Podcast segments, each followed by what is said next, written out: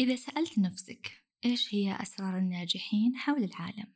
نعم حول العالم وسع النطاق وخلينا نتعمق أكثر في أسرار الناجحين إيش هي الطقوس اليومية اللي يمارسونها؟ الريتشولز إيش هي التفاصيل الصغيرة والأفكار والمعتقدات اللي عندهم أهلا وسهلا فيك في حلقة جديدة من بودكاست نفس أنا سماح العثمان مدربة في السلام الداخلي ومدربة تقنيات العلاج بمجال الفكرة دائما إذا شفت شخص ناجح أحب أني أسأله كيف تقضي يومك؟ أو إيش تسوي فترة الصباح؟ أو كيف تبدأ يومك؟ لأني أؤمن أن كل ناجح عنده طقوس أو أمور أو خطط يعملها خلال اليوم لذلك هو ناجح ومن خلال بحثي عن أسرار عادات الناجحين وجدت أنه أهم عادة وهي الاستيقاظ المبكر أنك تبدأ يومك مع طلوع الشمس. إذا سبق وجربت أنك تصحى بدري ولا زلت مستمر على هذه العادة فهنيئا لك. وإذا كنت من الأشخاص اللي يصحون متأخر خلينا نتناقش شوي في هذا الموضوع.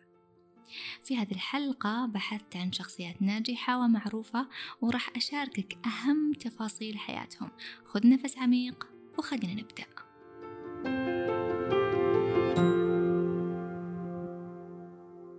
قبل ما نبدأ إيش يعني أني أصحى بدري؟ يعني كم بدري؟ ممكن شخص يقول أنا أصحى الساعة سبعة وهذا يعتبر بالنسبة لي بدري وشخص ثاني يقول لا لا لا أنا أصحى الساعة خمسة الفجر وهذا يعتبر التوقيت المناسب مثلا واحدة متزوجة بس ما عندها أطفال تقول أنا أصحى بدري الساعة تسعة. فتجي صديقتها تقول شلون تصحين الساعة تسعة؟ أنا أصحى الساعة سبعة هذا هو البدري. الأولى في نظرها الساعة تسعة مبكر أو بدري لأنه ما عندها أطفال تصحى معهم للمدارس أو أي التزامات في الصباح. فكلمة بدري تختلف من شخص للثاني بس في شخص تكلم عن هذا الموضوع بشكل عميق وألف كتاب كامل عنه. روبن شارما مدرب ومعلم معروف وألف كتاب اسمه 5 AM Club يتحدث شارما في هذا الكتاب عن أهمية وضع روتين صباحي يومي حتى يزيد من إنتاجيتك يوميا. ومن خلال بحثي لإعداد هذه الحلقة وجدت شخصيات جدا ناجحة ومعروفة كلهم تجمعهم صفة الاستيقاظ المبكر. خلونا نتعرف سوا على هذه الشخصيات ونشوف جدولهم. أول شخصية هي هاورد شولتز اللي هو المدير التنفيذي لشركة ستاربكس يوميا يصحى الساعة أربعة ونص صباحا لممارسة الرياضة.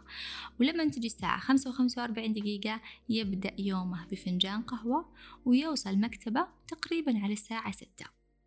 الشخصية الثانية بوب إيجر. وهو المدير التنفيذي لشركة ديزني أيضا يصحى كل يوم الساعة أربعة ونص يبدأ يومه بقراءة الصحف ممارسة الرياضة يستمع للموسيقى ويبدأ يومه.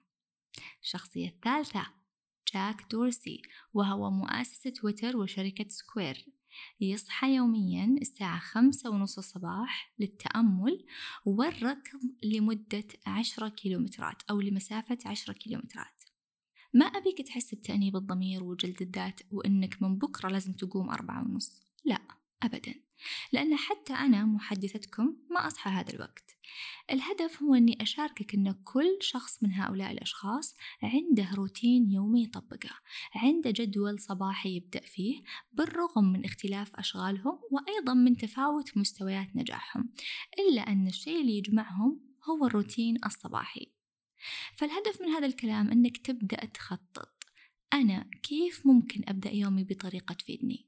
إذا أنت كل يوم تصحى متأخر تلبس بسرعة وتروح الشغل متوتر وتسوق في الزحمة ومعصب أحب أقول لك أن هذه المشاعر بتنعكس على يومك كله وبعدين على أسبوعك كله وبعدين على شهرك كله وبعدين على حياتك كلها.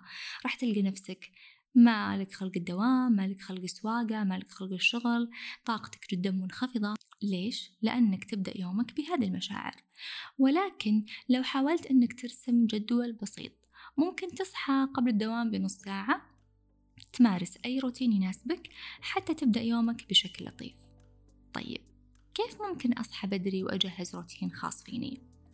أيضا نرجع للكاتب شارما اللي ذكر في كتابه أنك ممكن تقسم جدولك بهذه الطريقة وهو طبعا مجرد اقتراح أنت ممكن تضيف أو تحذف الشيء اللي ما يناسبك. مثلا اقترح أنك تصحى الساعة خمسة الصباح تبدأ بالرياضة مثل المشي أو أي تمرينات خفيفة لمدة 20 دقيقة.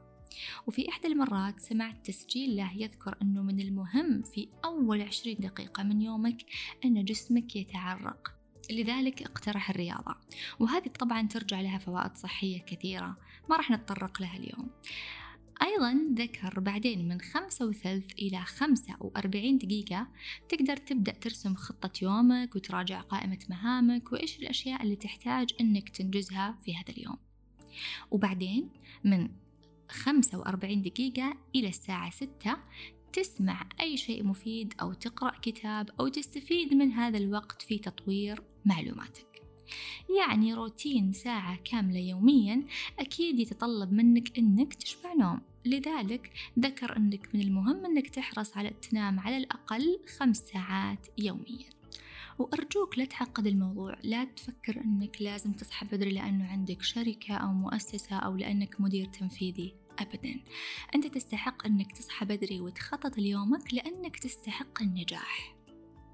صحيح أن إحنا تكلمنا اليوم عن عادات الأشخاص الناجحين حول العالم ولكن لازم ما ننسى أنه ديننا الحثنا على هذا الشيء. في التزامنا مع صلاة الفجر اللي بدورها تعلمك الالتزام وتعلمك أنك تبدأ يومك بالاتصال مع الله. ولا ننسى حديث نبينا الكريم عليه الصلاة والسلام بورك لأمتي في بكورها. ومن خلال وضعك لهذا الروتين أنت تصنع هذه البركة.